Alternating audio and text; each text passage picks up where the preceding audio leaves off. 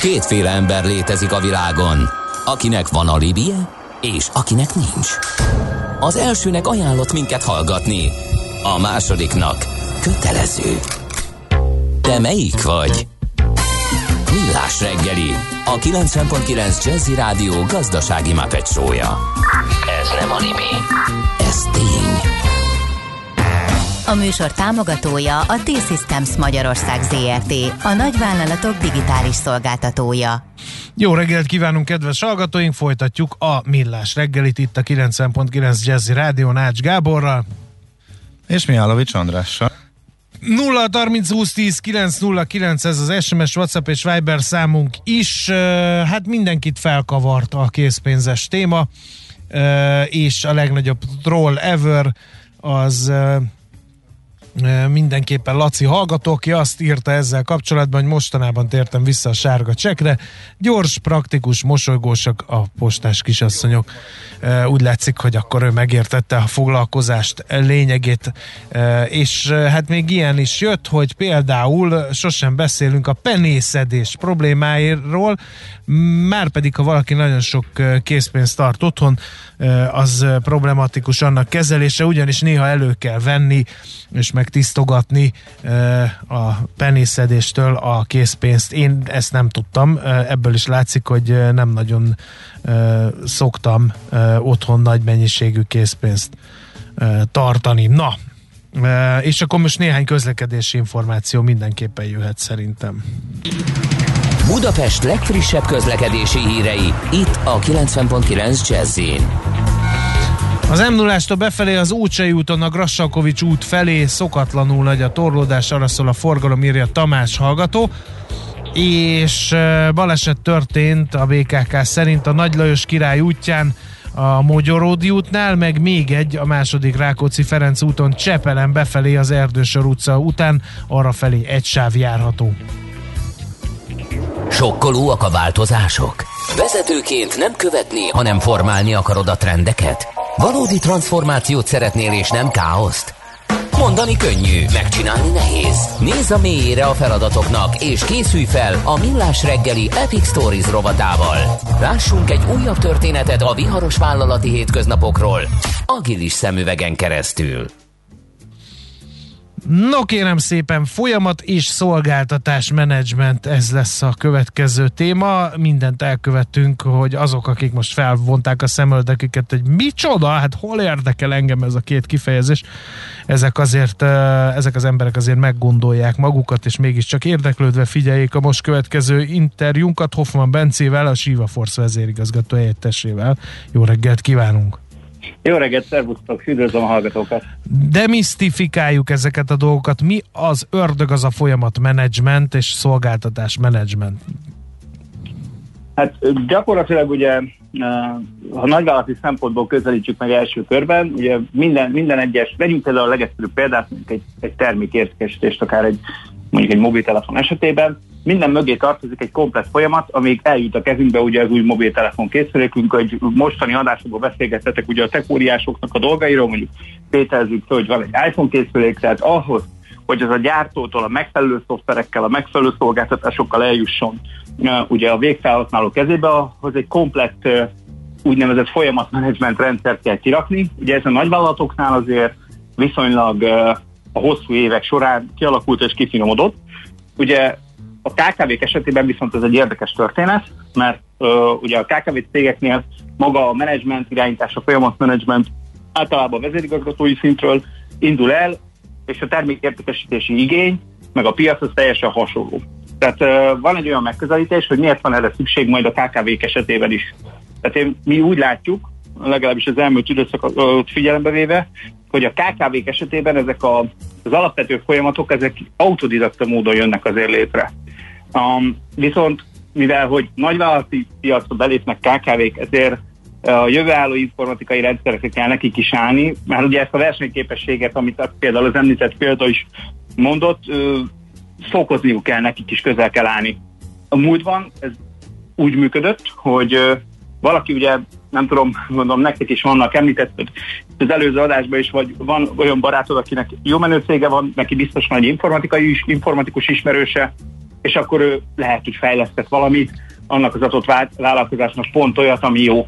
De uh-huh. ebből a szempontból azért, azért az fontos megközelíteni, hogy, hogy ezek a rendszerek vajon, amit egyedileg fejlesztünk, ami mögé folyamatot teszünk, ezek hogy, és milyen módon tudnak uh, uh, egy, egymással versenyezni. Talán ez a determinizációnak a lényege. Uh-huh.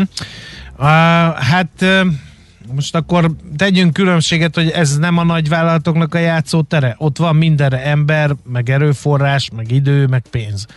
A KKV-knál meg bozótarc folyik, az a lényeg, hogy működjön a rendszer, jöjjenek a vevők, befolyjanak a bevételek, sokszor ugye az ügyvezető úr, a marketinges, a piáros, a, a szélszes és az összes többi is egyben. Hát sok mindenre gondol napközben, de folyamatmenedzsmentre biztosan nem. Igen, magára, magára, magára a fogalomra úgy, mint folyamatmenedzsment biztos nem gondol, viszont vegyünk például akkor az élelmiszeriparból egy másik ilyen kedvenc példámat, hogy adott esetben egy nagyalati termékkörben fejlesztett multinacionális termékkel ugyanúgy kell versenyezni egy KKV-nál mondjuk egy, egy kisebb élelmiszerboltnak a tulajdonosának, tehát a profit esetében, hogyha erre gondol, akkor kell gondoljon erre az úgynevezett folyamatmenedzsmentre is. Lehet, hogy nem a fejében nem ez az úgynevezett folyamatmenedzsment lesz, hanem hogy én miért nem tudom olyan gyorsan, vagy olyan paraméterekkel, akár árba, olyan ügyfélélménnyel eladni a saját portékámat, mint a nagyvállalat. Na és itt jön az az első körben való ötlet, hogy akkor próbáljuk meg a nagyvállalatból azokat a dolgokat lemásolni, amik egyébként ott jól működnek, és keressünk hozzá egy olyan célorientált informatikai megoldást, aminek segítségével nem kell nekünk egy sereg, úgynevezett, hogy te is mondtad, egy sereg embert alkalmazni. De ez ahhoz, nem jó, menjen. mert az a nagyvállalatnak más a működési alapelvei nagyon sokszor. A másik meg ezekkel az informatikai dobozos termékekkel az a baj, hogy ezek meg nem specifikusak. Hát most azért ez már jelentősen megváltozott. Ugye az online térbe való lépéssel azért csomó olyan nagyvállalati szoftver, itt ö, említeném talán a a széles körbe használt Atlassian termékcsaládot. Ugye a nagyvállalatnál bevezették ezt folyamatmenedzsmentre jó pár évvel ezelőtt. Hát körülbelül 16 évvel ezelőtt kapcsolódott be ugye a nagyvállalati piacra ez a termékcsalád, és az elmúlt évben viszont annyi tapasztalat összegyűjt gyártói oldalon, hogy sikerült bevezetni egy, egy olyan szoftvercsaládot, ami a KKV-knak ezekre a speciális igényeire is fel van készülve, felvérte ez a nagyvállalati tapasztalatokkal. Ugye az nagyon fontos, hogy addig nem engedték a piacra ezt a terméket, ameddig úgy nem látták, hogy nem kell, hogy te is mondtad, jól elfejleszteni, meg elkezdeni az egedi igényre, hanem megfogtak egy különböző iparákból rengeteg standardet, több száz standardet látunk folyamat implementációnál már ebben a rendszerben, ez Jira Work Managementnek hívják egyébként, és ott találtunk a Magyarország a piacról is jó pár olyan KKV-s cégvezetőt, akinek bemutatva azt gondolta, hogy szerintem itt az idő, hogy váltsak egy dobozos szoftverre, ez kell nekem. Uh-huh. Oké, okay, um, hogyha így nincs különbség a KKV-k és a nagyvállalatok között, mert a KKV-k is megléphetik ezt a dolgot, uh, akkor hogyan tovább? Mit lehet, vagy hogy lehet ezen az úton elindulni? Uh, mit vegyünk példának? Milyen dobozos terméket érdemes levenni a, a, a polcról? Ez a következő lépés, ami felmerülhet.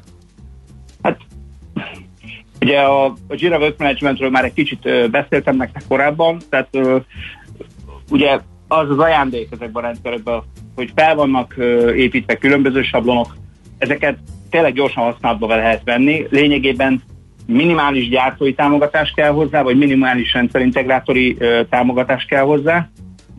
És ami nagyon fontos, hogy ezek a szoftverek már most mind a felhőben találhatóak, és minimális belső informatikai változtatást igényelnek, viszont folyamati oldalról jól meg tudják támogatni a, a cégvezetőt, vagy az ő közvetlen menedzsmentjét. Ezek felhasználóbarát felülettel rendelkező szoftverek, tehát kvázi a, amit a beszélgetésünk elején említettünk, folyamatmenedzsment szó, itt fog első körben vizualizálódni uh, ugye a felhasználóknak. Na de mit csináljanak azok, akik nem, mert most úgy hangzik, mintha ez egy IT probléma lenne, és az IT szektorra jellemző. Uh, mi van azokkal, akik egyáltalán nem IT szektorban tevékenykedő KKV-k? Hát ugye korábban beszélgettünk már veletek arról, hogy az IT-ban használt módszertanok, folyamatok valóban egy az egyben nem alkalmasak. Arra, hogy olyan üzleti területeken működnek, ahol egyébként a, a vállalkozásoknak fogalmak sincs róla, hogy egyébként miért van szükség informatikára. A, ez ugye egy közös metszetet képezett az IT-nak az eszközparkjával itt is, és ezért kezdte az Atlassian ezt a rendszernek a létrehozását gyakorlatilag, hogy kvázi vizuálisra emelje ki ezt a, ezt a szintet, ahogy az előző pár mondatomban is említettem, vagy előző gondolatsoromban is említettem, és ez a rendszer gyakorlatilag ne egy IT eszköz, vagy ne egy IT folyamat támogató eszköz legyen majd. Uh-huh. No, akkor lássunk egy pudingot, amit megehetünk kis kanállal, mert ilyenkor ezt szokott mondani a, a, általában egy cégvezető, hogy jó, ez nekem mennyibe kerül, és mennyi idő alatt fog megtérülni, és milyen hasznot fog hozni. Igen, a, itt a számok ugye nagyon ragadnak, inkább engedd meg, hogy nagyságrendeket mondjak ez, ezzel kapcsolatosan. Egyedi fejlesztéseknél mondjuk beszélünk 10x-ről, akkor egy dobozos megoldás körülbelül ennek a, az ötödéért paraméterezhető most például a legutóbbi projekt tapasztalatunk alapján. Uh-huh. Volt egy olyan projektünk, ahol egy, egy felvonóipari vállalattal dolgoztunk együtt, akik régóta piacon vannak, tehát klasszikus, hagyományos hazai értelembe vett KKV, aki hazai piacról indult, és most már külföldi országokban is támogat ilyen típusú szolgáltatásokat, és a tulajdonos felismerte azt, hogy, hogy nincs értelme például a jelenlegi egyébként teljesen egyedül ért szoftverjéről úgy el, úgynevezett migrálásra segítségül elmigrálni, hogy magát ezt a folyamatmenedzsmentet ugye nem gondolta volna újra. Uh-huh. ez egy nagyon érdekes feladat volt számunkra is, meg hát De meg, is. meg ez fájdalmas, tehát hogyha valami működik, ahhoz hozzányúlni, hát én nem tudom, nem nagy kedvel tenném, az biztos. Fel kell, el, előzetesen azért érdemes felmérni a kockázatokat, mi is egy hosszabb ideig készítettük elő magát a projektet, tehát kb. fél évet beszélgettünk a, az ügyféllel arról, hogy mi lenne a neki való jó megoldás, Végül aztán a terjesztésnek, mivel gátja volt már az a szoftver, amit ő régebben használt, ezért döntött ő is ahhoz, hogy működik, működik, de hogy nyúljunk hozzá, sőt, ami a nagyvállalatoknál általában egy ilyen, ilyen esetben, ahogy te is mondtad, jó példa, ne nyúljunk hozzá, mert működik, ő a folyamatokhoz is hozzányúlt. Uh-huh. És végül is sikeresen be tudtuk fejezni ezt a közös munkát. És ennek mi lett a hozadéka?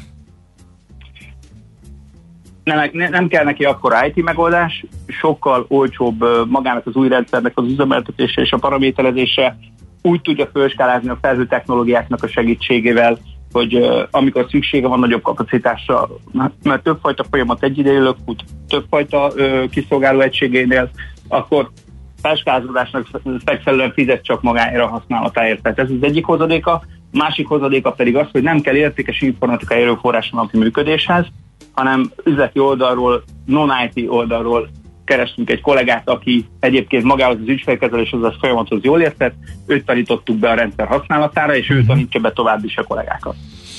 Oké, okay.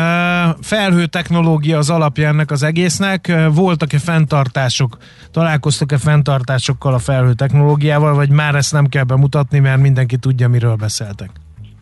Hát azért még mindig újra és újra érdemes ezt elmondani, különféle fórumokon ezért is uh, nagyon jó, hogy most itt erről tudunk beszélni, mert uh, már a, ezek a cloud technológiák ugye uh, mindenki számára elérhetőek lett, lettek. Tehát, hogyha megnézzük a napi életünket, akkor fényképeket, játékokat, minden egyéb dolgot mentünk gond nélkül a, a felhőre úgy, hogy nem is beszélünk arról, hogy ez tulajdonképpen felhő. Ezt sokan Tehát, nem is tudják, hogy ez felhő. Igen, igen. így van, így van. És így ugye ezek a végfelhasználóknak a többsége céget vezet, KKV-t vezet, tehát nekik ez teljesen természetes lesz, hogy a felhőbe vezető út így ezáltal megnyílt, sőt most már nyitogatja ezt a piacot a nemzetközi nagyvállalatok is, tehát azt lehet látni, hogyha a szabályozókkal jó ütembe tudnak egyezkedni, akkor előbb-utóbb ugye ezek a nagyvállalati szolgáltatások is, akár pénzügy, akár kereskedelem, és uh, teljes informatikai biztossággal fognak tudni a, a felhőbe költözni, de szerintem ez megérne majd egy külön beszélgetés. Oké, okay. nagyon szépen köszönjük az összefoglalót, reméljük, hogy most már mindenki érti a dörgést, hogy mi az a folyamat és szolgáltatás menedzsment, és hogy lehet ezt uh, kicsit könnyebbé, uh, meg kicsit korszerűbbé tenni. Köszönjük még egyszer! Köszönöm szépen az időteket, és kellemes napot kívánok. Köszönöm, szervusz. viszont kívánjuk, szervusz.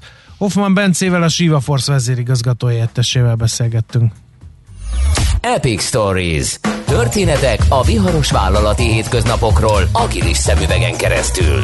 A Millás reggeli céltudatos és bátor vezetőknek szóló rovata hangzott el. Műsorunkban termék megjelenítést hallhattak. Aranyköpés a Millás reggeliben. Mindenre van egy idézetünk. Ez megspórolja az eredeti gondolatokat. De nem mind arany, ami fényli. Lehet kedvező körülmények közt gyémánt is. 1902. november másodikán született I. és Gyula költő író, tőle választottunk aranyköpést, mely így hangzik. Szépséggel való foglalkozásra csak a gazdagok érnek rá, és a koldusok, azok, akiket már szintén nem kínoznak a világi gondok. Ez a népművészetre mondta egyébként, ha jól emlékszem. Aranyköpés hangzott el a millás reggeliben. Ne feledd, tanulni ezüst, megjegyezni arany. No, hát már ugye mi is beszéltünk a, a műsorban, meg ugye megint megszaporodtak a magyar sajtóban azok az elemzések, amelyek arról szólnak, hogy hát itt a járvány negyedik hulláma, tetszik, nem tetszik, ez a nyakunkon van. És hát ugye egyik főszereplője az eddigi hullámoknak a gyógyszeripar volt. Hát ahol gyanítom, hogy leszűrték a tanulságokat, és már készülnek erre a negyedik hullámra, de hogyan? Na erre fogunk beszélgetni dr. Holcakker Péterrel, az Innovatív Gyógyszergyártók Egyesületének az igazgatójával. Jó reggelt kívánunk! Jó reggelt, szervusztok!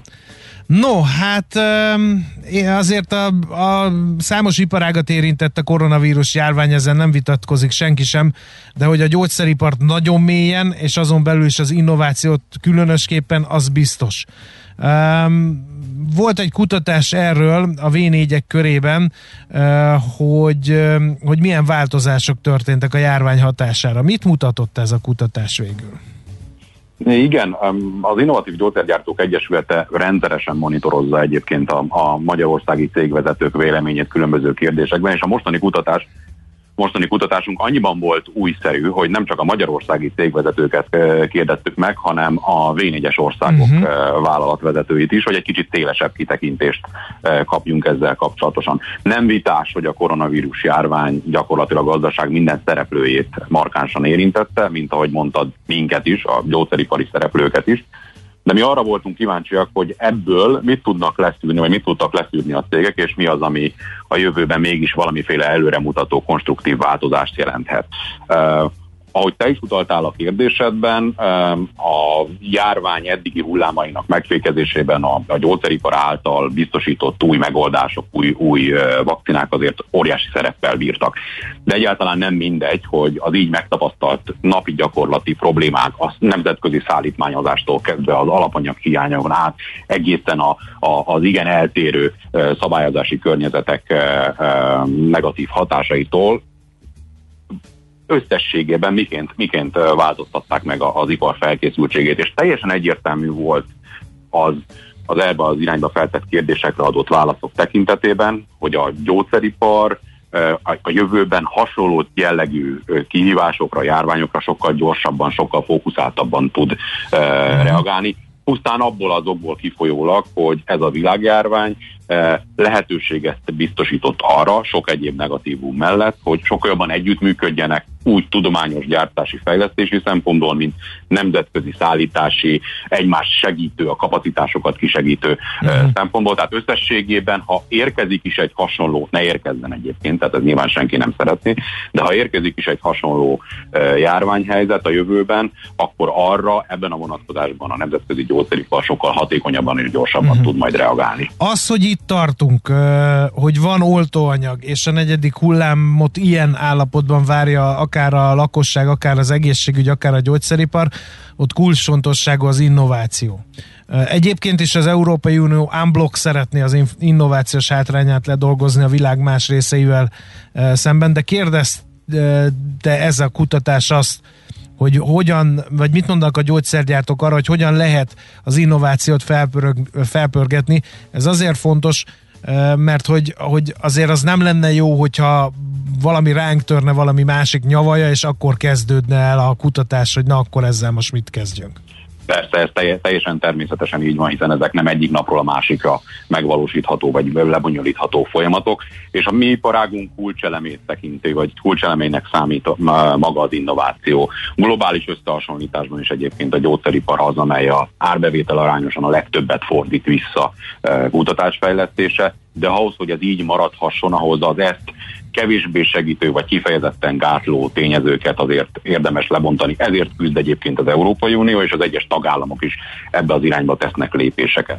Ha V4-es összehasonlításban nézzük, hogy mondjuk milyen feladata lehet ezeknek, a, ezeknek a, az országoknak, ezeknek a kormányoknak, akkor nagyon jól látszanak egyébként a, a kulturális gazdasági különbségek még az viszonylag homogénnek számító V4-es országok között is. Tehát míg például Lengyelországban a messze a legnagyobb problémát a, a, a mm, felkészült és tapasztalt szakemberek hiánya jelenti, és ezért az ottani vállalatvezetők elsősorban erre a problémára reflektálva mm. ezt, ezt, ezt, ezt emelték ki, mint javítandó terület. Addig például Magyarországon vagy Szlovákiában kifejezetten fontosnak számít az, hogy a, a, az innová, magas innováció tartalmú termékek, készítmények hozzáférhetősége bővüljön, hiszen támogathatjuk mi az innovációt. Azaz, több pénz kéne a gyógyszerkasztárban, nem?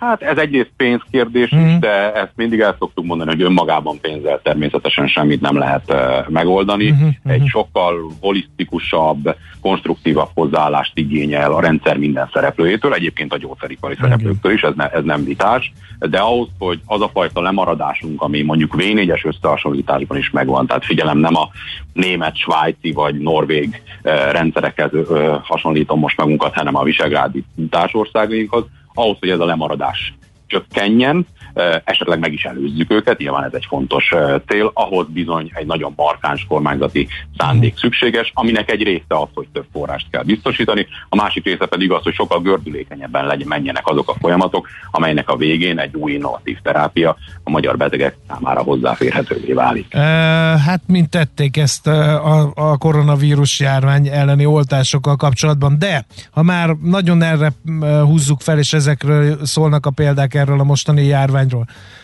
Vannak-e kockázatok az innováció kapcsán?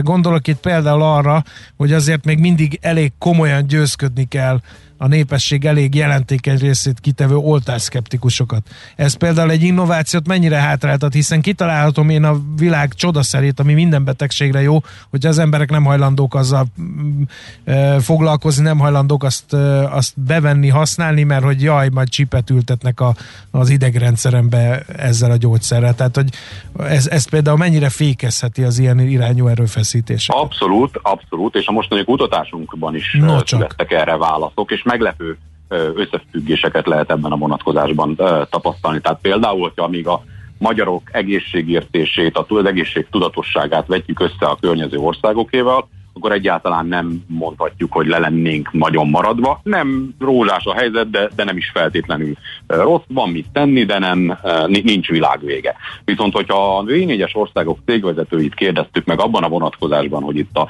a most egy divatos kifejezést fogok használni, az egészségügyi fake news, vagy, a, vagy a, az egészségügyi álhírek terjedése kapcsán meglepő módon a magyar vállalatvezetők sokkal nagyobb problémának tartják. Nem az a meglepő mód, hogy nem az a meglepő benne, hogy nagy problémának tartják, hanem hogy összehasonlításban a magyar vállalatvezetők kiugróan nagy figyelmet szentelnek ennek a kérdésnek, és ez tulajdonképpen azért is van, mert hogy ezzel a kérdéskörrel Magyarországon messze szerencsére messze többet foglalkozunk már ennek az ártalmas hatásaival, illetve az ártalmas hatások megelőzésével vagy csökkentésével, és a maga a probléma sokkal fókuszáltabban van úgy a szakma, mint a, mint a nyilvánosság előtt is, ami egyébként egy jó dolog, hiszen ez az előfeltétele annak, hogy egyáltalán ebben a kérdésben lépni tudjunk. Másik kérdés, az innováció kapcsán az innováció eredményeinek védelme is asztalra kerülhet, ezt azért tartjuk különösen fontosnak, mert nekünk van egy rovatunk, ami pont erről szól, hogy szellemi tulajdonvédelem. Itt, amikor így gyorsan pörögnek az események, gyorsan kell valami nagyot dobni, akkor az, az mennyire jelent kockázatot, hogy hogy akár a sietség, akár az információ hiány okán nem védjük azt a szabadalmat, ami esetleg később ezrek, meg tízezrek, meg milliók életét mentheti meg. Hát a gyógyszeripar ebben a vonatkozásában élen jár, hiszen az a rengeteg innováció, ami mondhatjuk úgy, hogy üzemszerűen érkezik évről évre, azoknak a tulajdonképpen teljes része folyamatos és gyors szabadalmi védességet, illetve szellemi tulajdonvédelmet élvez legkülönfélébb szinten. Nálunk éppen a másik oldala a problémás, hogy az utóbbi időben az uniós szinten elindult egy olyan gondolkodás, hogy ezt a ezt a nagyon markáns védelmet, ami egyébként kulcsa annak, hogy ez a, a maga az iparág ezt a hatalmas mértékű kutatásfejlesztési tevékenységet folyamatosan kifejthesse, az hogyan adminisztratív eszközökkel hogyan csökkenthető, hogyan, hogyan eset, lehet esetleg rugalmasabbá tenni. Ennek nyilván megvan az előnye, hiszen az európai generikus ipar eh, védelme vonatkozásában ez fontosnak látszik, de nem szabad kiöntenünk a gyereket a fürdővízzel együtt is, és éppen ezért a szellemi tulajdonvédelem az egy kulcskérdés nálunk is. Uh-huh. Ebben is látszik egyébként a, a különbség a V4-es országok között, tehát még Magyarországon egy nagyon stabil és nemzetközi szinten is jónak mondható szellemi tulajdonvédelmi rendszer működik ez máshol is így van Európában, hiszen ezek harmonizált szabályok, de például ezt a problémát mondjuk Csehországban vagy Lengyelországban is jóval nagyobbnak érzékelik. Sokkal többen válaszoltak az ottani cégvezeték közül arra vonatkozóan, hogy a szellemi tulajdonjog relativizmusa vagy annak a, annak a, a, a csökkentése az igenis negatívan fog befolyásolni az innováció jövőbeni fejlődését. Beszéljünk egy kicsit az innovatív gyógyszeriparnak a gazdasági hatásairól, mert már ezt pedzegettük a beszélgetés előző részeiben. Egyrészt az innovációval ugye hozzá tud járulni eh, ahhoz, hogy egy országnak a, a hatékonysága növekedjen, eh, ez nem kérdés. Bármelyik ágazat innovál, az jó az egész gazdaságnak, és ezen keresztül az egész országnak egy hatékonyság növekedést okoz, amivel csökkenthetjük a nyugathoz képest a lemaradásunkat. De ezen kívül mi az, amit hozzá tud tenni a magyar gazdasághoz, vagy akár a ugye V4-es kutatásról van szó, a V4 országoknak a, a gazdaságához a gyógyszeripar. Így van, tehát hogy ha van egy, van egy iparág, ami önmagában is olyan nemzetgazdasági súlyjal bír, hogy a GDP 2-3 százalékáért önmagáért felel, az nyilván saját gazdasági tevékenység, vagy saját innováció, ahogy mondtad, gyakorlatilag a nemzetgazdasági értékteremtéshez közvetlenül is és igen nagy mértékben hozzájárul. A gyógyszeripar által kifejlesztett új megoldások és terápiák azonban avval a közvetett hatással és nyilván szándékolt hatással is bírnak azonban, hogy meggyógyítsák az embereket, visszakerüljenek a munkaerőpiacra azok, akik meggyógyulnak. Egy egészségesebb társadalom önmagában jóval munkaképesebb, és egyébként a gazdaság szempontjából is jóval nagyobb bázist, illetve stabilitást biztosít a jövőre tekintettel. Tehát egy olyan iparágról beszélünk, amely nem csak önmagában tud sokat tenni a, a gazdasági kimenet, vagy a gazdasági teljesítőképesség bővítéséig, hanem magával a szolgáltatásaival is olyan irányba hat, hogy ezt elősegítse. Uh-huh. Azt szokták mondani egyébként, hogy, és ezt a Nemzeti Banktól kezdve gyakorlatilag mindenki ma már trivialitásnak veszi, hogy a születéskor várható élettartam egy évvel történő növelése az összességében 3-4 százaléknyi GDP bővülést jelent a nemzetgazdaság szintjén. Ami azt jelenti, hogy azok az innovatív terápiák, amelyek pont ehhez járulnak hozzá, és ne felejtsük el, hogy ez, ez kimutatható, tehát tudományos elemzések által alátámasztható, hogy a, a 2000-es évek elejétől gyakorlatilag a meglévő hatalmas előrelépés a születéskor várható élettartam növekedésében kifejezetten az innovatív terápiáknak köszönhető, akkor akkor látható nagyon gyorsan a, a, az összefüggés. Minél gyorsabban, minél jobban, minél szélesebb körben ér, férünk hozzá azokhoz a terápiákhoz, amelyek jelentős mértékben növelik a társadalom egészségi állapotát, és jelentős mértékben bővíthetik a születéskor várható élettartam további emelkedését, az bizony közvetlenül gazdasági előnyökre is lefordít. Igen, mert így legalább a megevelt nyugdíjkorhatárig is tudunk majd dolgozni. Mondhatnám vicces, anélkül, hogy szétrókodnám az egyébként nagyon patent összeszedett beszélgetés, úgyhogy nagyon szépen köszönjük. Itt kell abba hagyni, mielőtt elgurul a gyógyszerem, és ebben a beszélgetésben ez még pont jól is jön ez a hasonlat. Köszönjük szépen! Oké, okay, köszönöm. Szervusztok, további szép napot kívánok. Szervusz. Holcakker Péterrel az Innovatív Gyógyszergyártók Egyesületének igazgatójával vizsgáltuk meg, hogy ha jön valami újabb pandémia, akkor mit tanult a gyógyszeripar a mostaniból.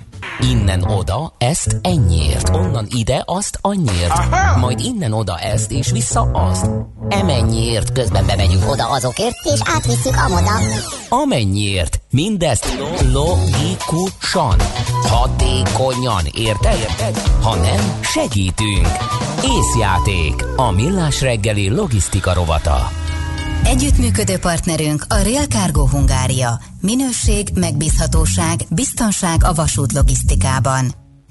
No, hát mindenki az AdBlue hiányon pörög, meg azon, hogy jó sokért lehet tankolni a, a kutakon. Hát abban meg nem gondolunk bele, hogy ez oké, okay, nekünk probléma, de aki ilyen több tucatnyi autót, vagy több száz uh, teherautó flottát, uh, több száz darabból álló teherautó flottát működtet, és uh, neki mindenképp működnie kell, az hogyan csapódik le ez az egész problematika, úgyhogy egy, egy ágazati szereplőt hívtunk. Barna Zsolt, a Waberers International elnyerté vezérigazgatója van a vonal túlsó végén.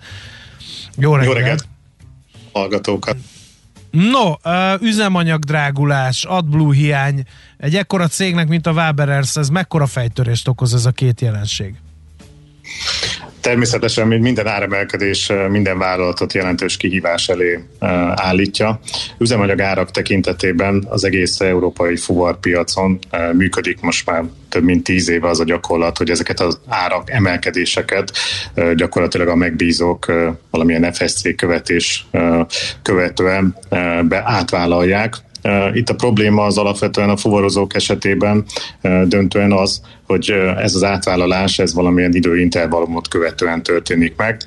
Általában az árak korrekciója az negyed évente vagy több hónap után történik meg, tehát egy átmeneti nyomás alá kerülnek a fuvarozó vállalatok. Uh-huh.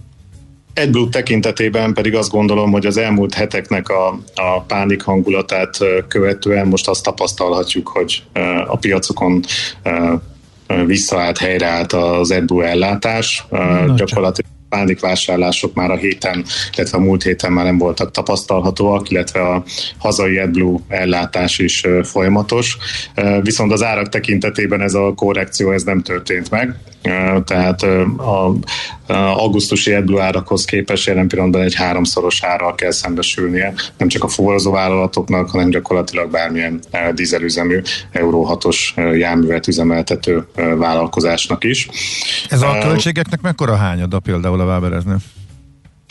Ez viszonylag alacsony szám, itt a, a, hogyha egy forrozó vállalatot vizsgálunk, akkor három fő költségeleme van, ami gyakorlatilag a költségeinek majdnem, hogy a, a 80%-át kiteszi. Ezekben a legjelentősebb az üzemanyagár, utána a sofőrbérek, és a harmadik pedig az útdíjak. Az AdBlue költségek azok az százalék alatti uh-huh. számot jelentenek, viszont ez a drágulás, ez most már a AdBlue literenkénti árát az üzemanyaghoz hasonló méretűvé tették, tehát előbb-utóbb számolni kell ennek a drágulásnak is a indexálásával a piacon.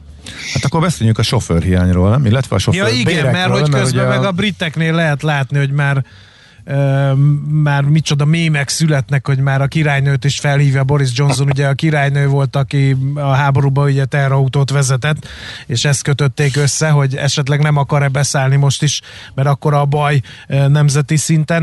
Mennyire jellemző a sofőrhiány Magyarországon. Illetve, hogy most nem szipkázzák el az ébredő britek ismét a, a magyar sofőröket például.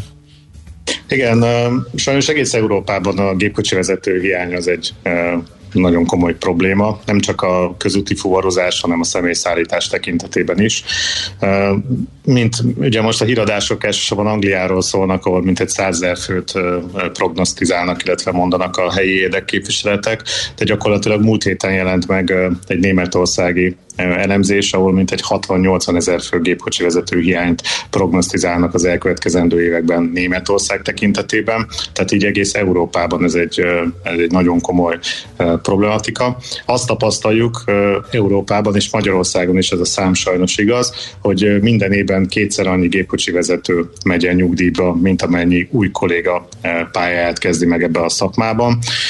Tehát ez azt vetíti előre, hogy a gépkocsi vezető hiány az egy folyamatos probléma lesz a, a piacon.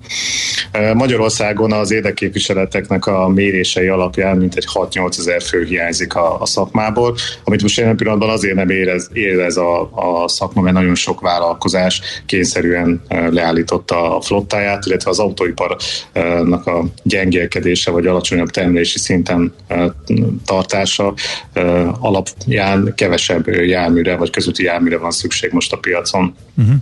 Hogyan, mik, mik kell a sofőröknek? Tehát ebben óriási verseny van a fuvarozó cégek között, tehát hogyan lehet őket megtartani, motiválni? Mert szemlelláthatóan pénzzel nem, mert hogy uh-huh. már most is azért ilyen 700-800 ezer forintos fizetésekről hallani, és mégis sofőrhiányról beszélünk. Hát ebből mennyi igaz, azért azt kérdezzük meg, hogy, akkor, Jaj, hogy néz ki az egész. Hát, most nyilván nem akarok egy semmelyik nemzetközi fuvaros cégnek kampányt csinálni, de Európában ezek a bérek még ennél is jóval magasabbak, ami elérhető egy gépkocsi vezető számára. Hazai viszonylatban nemzetközi gépkocsi vezetők tekintetében ez a 7-800 ezer forintos átlagbér fele megy a piac, illetve most már belföldön is 450-500 ezer forintos nettó fizetések fele megy el a, a piac. Kénytelen kelletlen ezeket a forrozó vállalkozásoknak ki kell tudniuk gazdálkodni de ahogy említettük, nem a pénz, csak az elsődleges szempont, ami miatt képkocsi vezető hiány alakult ki. Pont az elmúlt hetekben jelent meg és azért beszélek Németországról, mert, mert alapvetően azt gondolom, hogy hozzánk egy nagyon szorosan kapcsolódó gazdaságról említek szót, ahol, egy, ahol a helyi fuvarozási szövetség egy, mint egy 8-10 pontba írta le, hogy milyen módon lehetne a gép, ezt a nyomasztó gépkocsi vezetői hiányt csökkenteni. Egyrésztről a legfontosabb mondandó és a legfontosabb intézkedés az az, hogy a gépkocsi vezetői szakmának az elismertségét kellene javítani, és ez az elismertségjavítás mellett pedig az oktatás és a bejutásnak a feltételeit valamilyen formában könnyíteni, illetve hát amiről a magyar érdekképviseletek is többször megemlékeztek, hogy a megújuló GKI vizsgáknak a könnyebbé tétele, illetve a, a sofőrbarátabbá tétele érdekében tenni. Mit is jelentenek ezek a szociális dolgok, csak két mondattal. Egész Európában nem csak a, a, a fuvarozási szakmát jellemzi a, a munkaerőhiány, hanem gyakorlatilag a logisztikai területen is elég jelentős munkaerőhiányjal szembesülnek a vállalatok. Ez azt jelenti, hogy a raktárakban az ármozgatás és rakodási tevékenységnek az egy részét, tehát a járműre történő fel és rakodás több esetben, legtöbb esetben gyakorlatilag a gépkocsi vezetőre tolják át, és ezek a rakodási munkák gyakorlatilag nem vonzóak a napi munkavégzés mellett, illetve emellett ezeken a fel- és lerakó pontokon a kettő-négy órás várakozás fölött nagyon sok esetben kell megállni a járműveknek, és hatékonytalanul tölteni a munkaidejüket. Mellette ezeken a, a helyeken gyakorlatilag a szociális feltételek, mint hogy egész Európában nagyon alacsony szinten vannak, nincsenek biztosítva, tehát nincsenek parkolók, mosdási, szociális lehetőségek, és azt kell, hogy mondjuk, hogy bármelyikünk, aki most itt beszélget egymással, ezeket a munkafeltételeket nem feltétlenül szívesen vállalják. Igen, Tehát ezt, ezt írja is a hallgató, hogy rengeteg videót lehet látni a YouTube-on amiben lehet látni a körülményeket, és hát ezek nem túl vonzóak is. Nem, csak, nem, nem feltétlenül csak a sofőrszakma ilyen, ugye mezőgazdaságban is beszélünk munkaerőhiányról, meg generációváltás, az sem egy vonzó munkahely. Tehát mostanában van egy pár ilyen dolog. Viszont nekem eszembe jutott egy másik aspektus ennek a dolognak. Jelesül az, hogy amikor az ember nézi, hogy a digitalizáció, a technológiai fejlődés milyen szakmákat veszélyeztet leginkább, akkor az önvezető autók miatt a, a, a sofőröké ott van. Tehát ez most egy nagyon furcsa állapot, hogy kevés a sofőr, kéne több, javítani kéne a körülményeken, emelni a fizetéseken, stb. stb. De ez, ez meg nem egy életbiztosítás ez a pálya, ha hinni lehet ezeknek az előrejelzéseknek. Hát ezzel vitatkoznék két okból is. Egyrészt van a, a, olyan szegmense a fuvarozásnak, és ez pedig a disztribúció, a városi ellátás, illetve az áruházak ellátása, amelyet nem lehet önvezető járművekkel pótolni. Az önvezető jármű technológia az a hosszú távú fuvarozásnak lehet egy alternatív eszköze, de ugyanilyen alternatív eszköze az intermodális szállítás. De azt látjuk és azt tapasztaljuk, hogy Európában olyan mértékben növekednek a közúti fuvarozási igények, és ez mm-hmm. gyakorlatilag szinten a Covid óta újabb kétszázalékos növekedést indukál ez a kereslet. Úgy, ahogy, ahogy említettem, hogy bizonyos iparágak termelési kibocsátása azért alacsonyabb Covid előtti időszakhoz képest. Ami, ami folyamatosan szükségesé teszi ennek a szakmának a, a létét és a, a, az új kollégáknak a bemozását erre a területre. Jó, hát azt hiszem, hogy értjük a fuvarozó cégeknek a mindennapi problémáit. Hála a mostani beszélgetésnek, amelyet nagyon szépen köszönünk. Köszönöm szépen én is. Jó Viszont. munkát, viszont hallásra.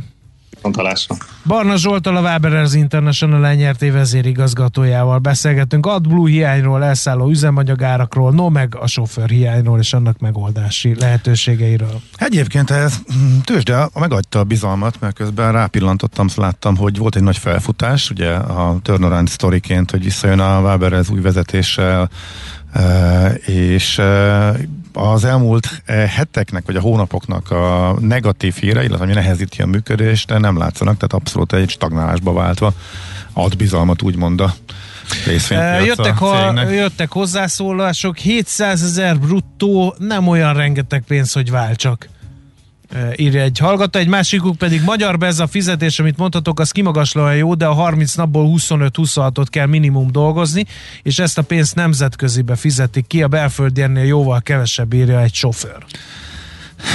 Igen, van akinek ez rendkívül vonzó, valakinek meg semmi.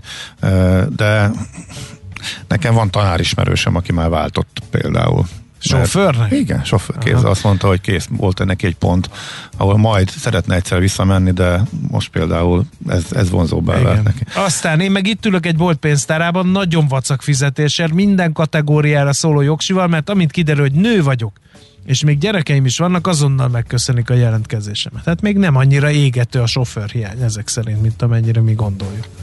Mert akkor nyilván ez is számítana.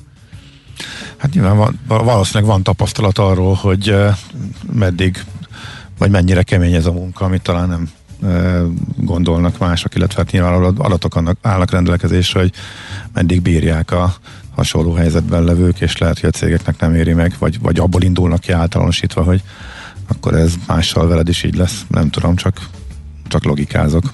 Ja, na, szóval ezek jöttek.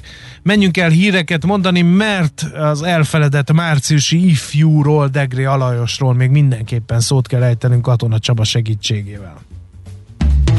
Tervezés, szervezés, irányítás, ellenőrzés. Kössük össze a pontok. A Millás reggeli logisztika rovata hangzott el. Együttműködő partnerünk a Real Cargo Hungária. Minőség, megbízhatóság, biztonság a vasút logisztikában. Műsorunkban termék megjelenítést hallhatta.